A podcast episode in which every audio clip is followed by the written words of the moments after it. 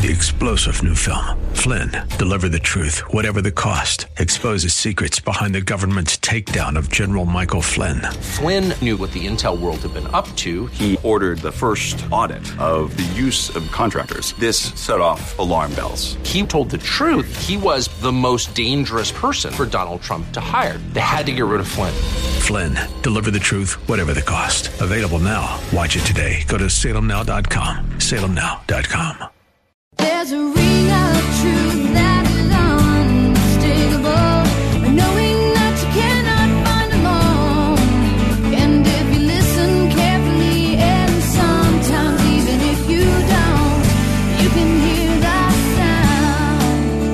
Thanks for joining us for today's edition of Ring of Truth with our pastor and teacher, Dan Sexton, Senior Pastor of Calvary Chapel, Ellicott City. Please join Pastor Dan as he teaches through God's Word. Again, think about that. God made you who you are. And God brought or God allowed the circumstances that have come into your life to shape you into the person that He wants you to be. And He has allowed the trials and the tragedies and the triumphs to make you you. It was all part of His design, all part of His plan to make you who you are. Ring of Truth, Isaiah 25 to 29. 25, Part 1. Do you know how special you are to the Lord? As you listen to today's message from Pastor Dan, he reminds you of your identity in Christ. When the Lord looks at you, he sees his workmanship. He's crafted you uniquely to him. Pastor Dan encourages you that God made you and knows exactly how he has designed you to be. The Lord knew you before you were knit together in your mother's womb. Every circumstance in your life, God has allowed to mold you into the person you are today. Continue to let God refine you to His image. And now, open your Bibles to the book of Isaiah, chapter 43, as we join Pastor Dan for today's edition of Ring of Truth. Isaiah 43. We're also going to look at a passage in Romans chapter 4, Ezekiel chapter 47, and Ephesians chapter 1. Romans chapter 4, Ezekiel 47, and Ephesians chapter 1. It seems like it's been a couple weeks, maybe two weeks or three weeks since we've been in, in our, our Isaiah study. And if you remember, the book of Isaiah has two divisions to it. Uh, chapters 1 to 39 are the first division, and then chapter 40 to 66 is the second division. And so we're in chapter 43, we're in the second half of Isaiah. And Isaiah, he writes this book to the people of Judah, and he writes it to them before they are conquered by Babylon and carried away in captivity. But this section of Isaiah, he writes to the people of Judah who will be in Babylon, who will go into the captivity. So he's writing this section to that future generation that will be in Babylon and, and, enslaved by the Babylonians. So he's writing before the Babylonian captivity, but in this section of Isaiah, he is writing to those who will be in the, the captivity. Uh, in verses 1 to 7 of chapter 43, the Lord comforts his people and he exhorts them not to fear, not to be afraid. In Babylon, they will be fearful. They will be fearful because of their circumstances. They'll be afraid. Uh, just like you and I at times were fearful. You and I at times, we become afraid because of our, our circumstances. We feel overwhelmed at times because of the things that come into our lives. We feel anxious about our circumstances. And so I want you to pay attention tonight to what the Lord says to calm the fears of the people of Judah and to comfort their hearts because it speaks to us as well. It's words of comfort to us. Uh, he says in verse 1 But now, thus says the Lord, who created you, O Jacob, and he who formed you, O Israel. Fear not, for I have redeemed you. I have called you by your name. You are mine. And the Lord says to, to Jacob, which is another name for Israel, and he says to us, Fear not. Don't be afraid. And here's why we should fear not. Look at the verse again. Because God has created you, He has formed you, He has redeemed you, He has called you by your name. You belong to Him, and so there's no need to fear. There's no reason to be afraid. He says again, God has created you. God has created you. You don't exist just because your mother and father got together and had a baby. God created you. You've been created by God. God intentionally and thoughtfully created each one of us. And this word created here, if you're a note taker, it's the Hebrew word bara. It's the same, same Hebrew word that's used back in Genesis 1 when it talks about God creating the heavens and the earth. It's the word, the Hebrew word bara, that means to create out of nothing to create out of nothing. In other words, God, listen, God thought you up. God thought you up. God created you. He came up with the idea of you. He created you. He thought you up. I want you to just think about that for a moment. And sometimes we can feel like, you know, life is so random. But what the Word of God tells us is that God created us. He came up with the idea of you and created you, and He made you. Down in verse 7, God says, I have created you for my glory. That's why you and I were created by God, for His glory. In Revelation, it says that we were created by God for His pleasure. And so God created you. You are His creation. He came up with you, and you exist for His glory and His pleasure. You see, that, that brings just meaning and purpose to life. To know that God is the one who thought of you and created you, came up with the idea of you, and He created you for His glory and for His purpose and for His pleasure. You know, it says in the Psalms, in Psalm uh, 100, Know that the Lord, He is God. It is He who has made us and not we ourselves. We didn't create ourselves, God created us. We are His people and the sheep of His pasture. He's our shepherd. We're His sheep. We're His people. He created us. We didn't create ourselves. Mom and dad didn't create you, God created you. He created you. Look at verse 1 again. It says, and He formed you. And in our minds, that might be the we might think that's the same thing to create and to form, but it's a different word in the Hebrew. And here, when it says that God formed you, it means that God fashioned you, He molded you. Literally, He has squeezed you into a shape. In other words, God made you who you are. Again, think about that. God made you who you are. And God brought or God allowed the circumstances that have come into your life to shape you into the person that He wants you to be. And He has allowed the trials and the tragedies and the triumphs to make you you. It was all part of His design, all part of His plan to make you who you are. In the book of Ephesians, Ephesians chapter 2, uh, verse 10, it says, For we are his workmanship, created in Christ Jesus for good works, which God prepared beforehand that we should walk in them. It says we are his workmanship, God's workmanship. The Greek word there is poema, his work of art, his creation, his masterpiece. If you imagine God as, you know, the master sculptor, uh, artist, you know, and and we're the clay. He's the artist, and He forms us, and He fashions us, and He creates us into who He wants us to be this masterpiece, this work of art.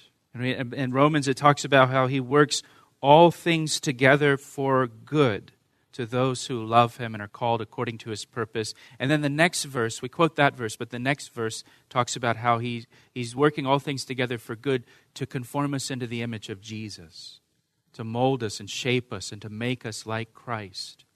He's, he's forming us. And so He created us, He formed us. Look at verse 1 again. He redeemed us.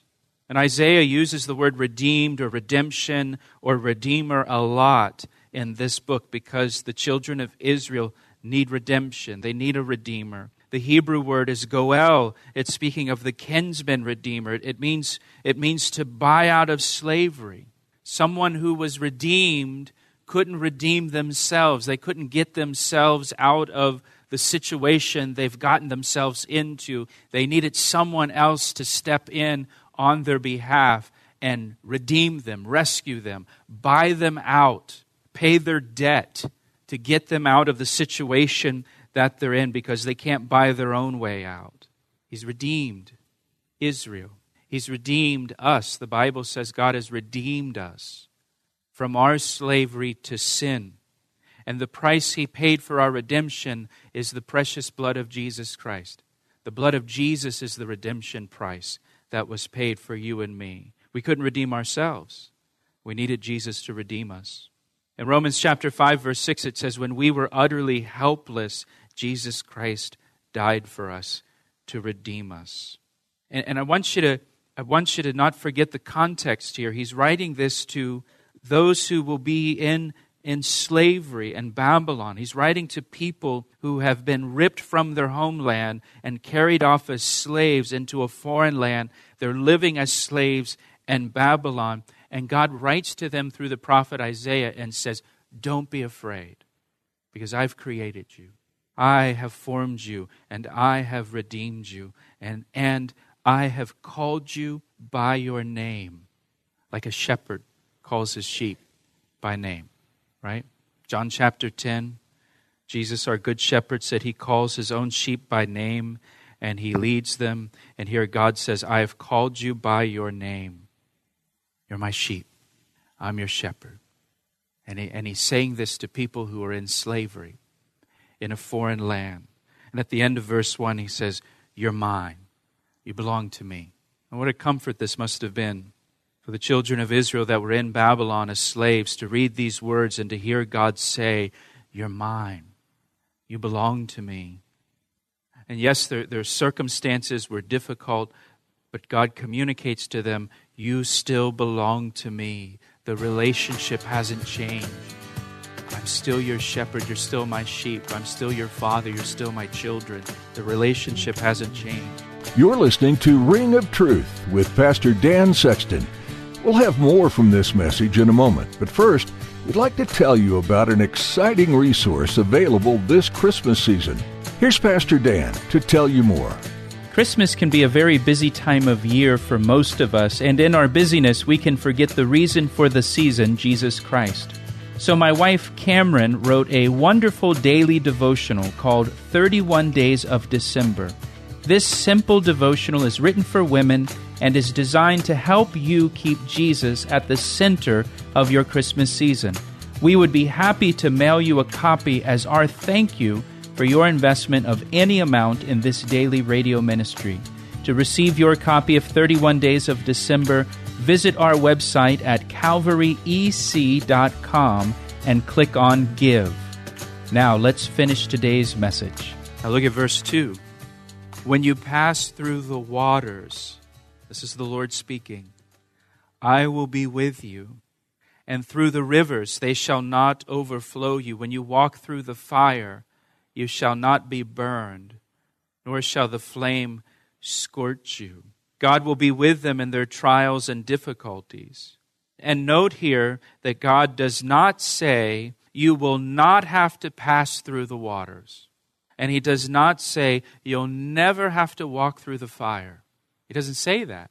No, instead, he says, You will pass through the deep waters and you will walk through the fire. But the promise here is that God will be with them in the water and God will be with them in the fire.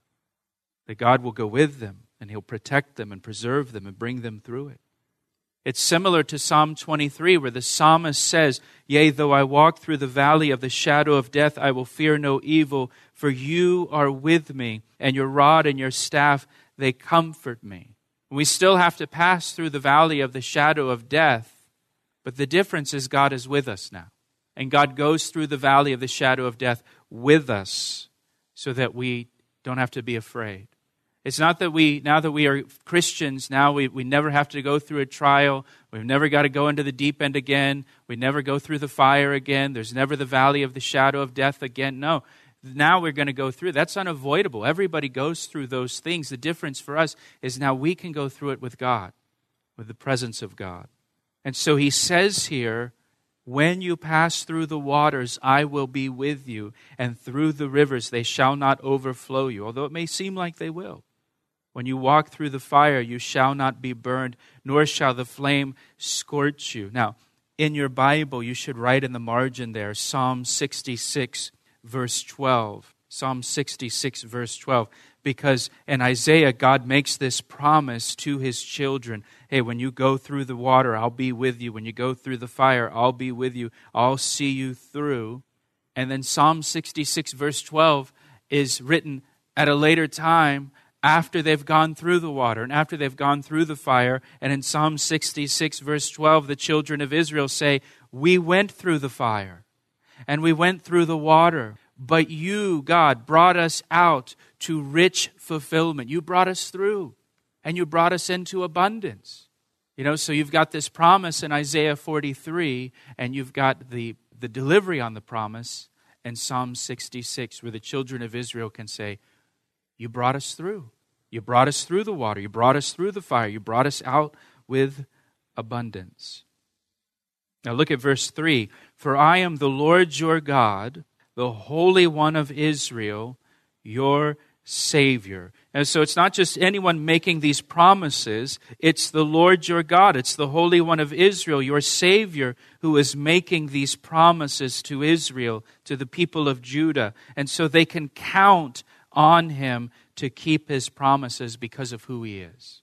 Just like us, we can count on God to keep his promises to us because of who he is. He's not just anyone making promises to us, he's the Lord God, he's the Holy One of Israel, he's our Savior who's making these promises to us. I gave Egypt for your ransom, Ethiopia and Seba in your place. Now, this is referring to Cyrus, the king of Persia. Cyrus, the king of Persia, will defeat the Babylonians.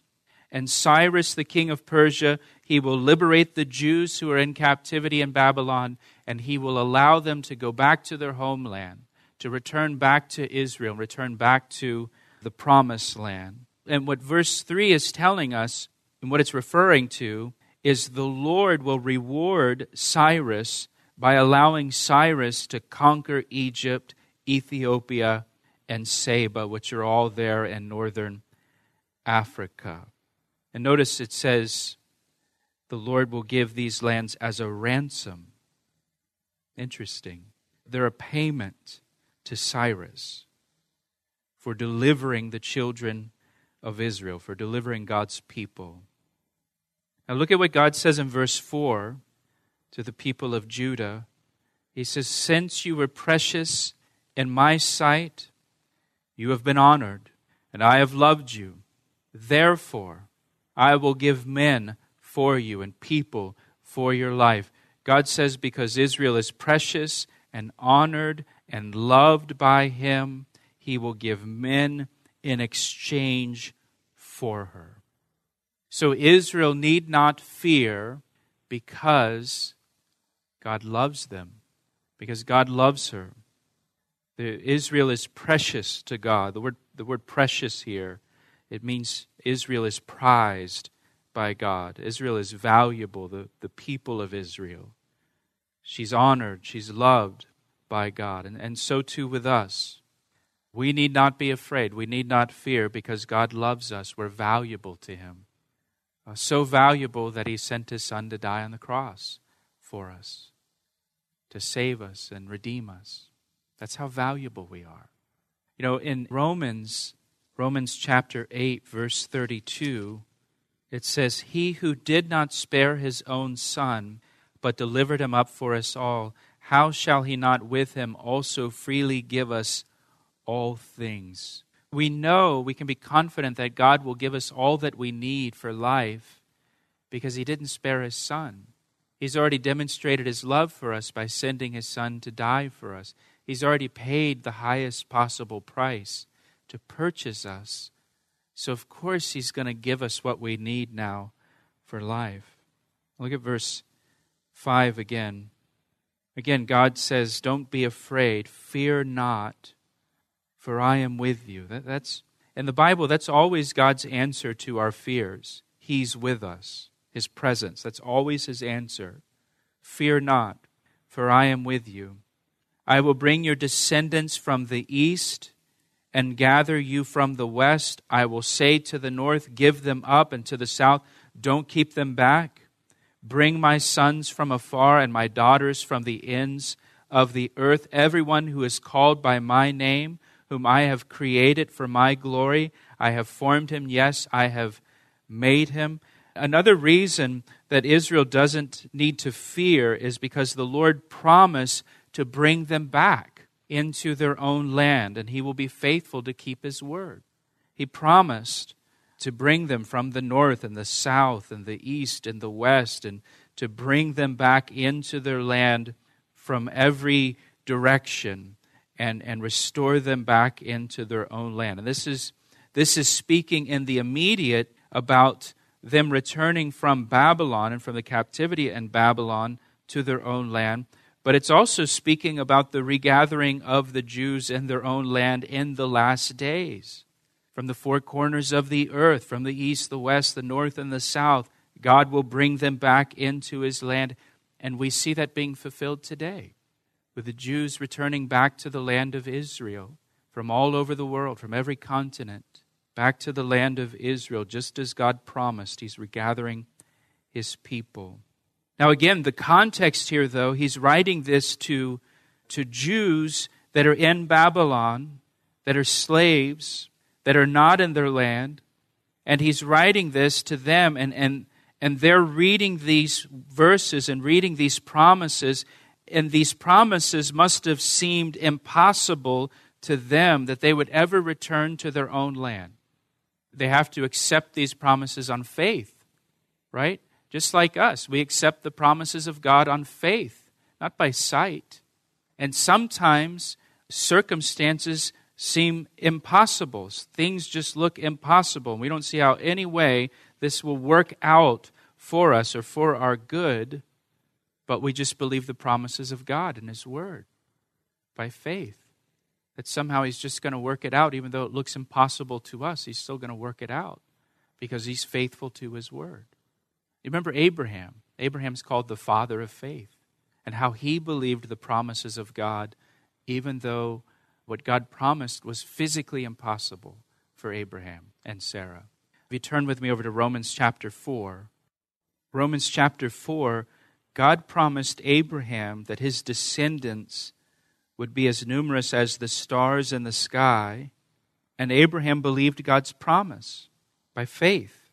If you look in Romans chapter 4 verse 19, speaking of Abraham, it says, "And not being weak in faith, he did not consider his own body already dead, since he was about a 100 years old, and the deadness of Sarah's womb, she was 90 years old." He did not waver at the promise of God through unbelief, but was strengthened in faith, giving glory to God and being fully convinced that what he had promised, he was able to perform. He asked me how I know, and I say it rings truer than the finest crystal. We're so glad you joined Pastor Dan Sexton today for Ring of Truth. If you missed any part of this message or would like to hear additional teachings from Pastor Dan, they're available to you at our website, calvaryec.com. We'd also like to take a moment to invite you to partner with us here at Ring of Truth. Would you consider investing in this ministry financially? Your investment of any amount will be used to bring these daily Bible studies to you and other listeners. Throughout this month, as our way of saying thank you for partnering with us, we will send you a wonderful devotional called 31 Days of December. This simple daily devotional, written for women, is designed to keep your focus on Jesus during one of the busiest months of the year. The devotional begins on the first day of December and walks you through the story of the birth of Jesus in daily bite sized pieces. It's the perfect tool to keep Jesus in the forefront of your Christmas season. To get your copy of 31 Days of December, call us at 410 491 4592. That's 410 491 4592. Or visit our website at calvaryec.com and click on Give. That's calvaryec.com. We will gladly mail a copy to you. Thank you for partnering with us, and thank you for listening to Ring of Truth. Signs and I recognize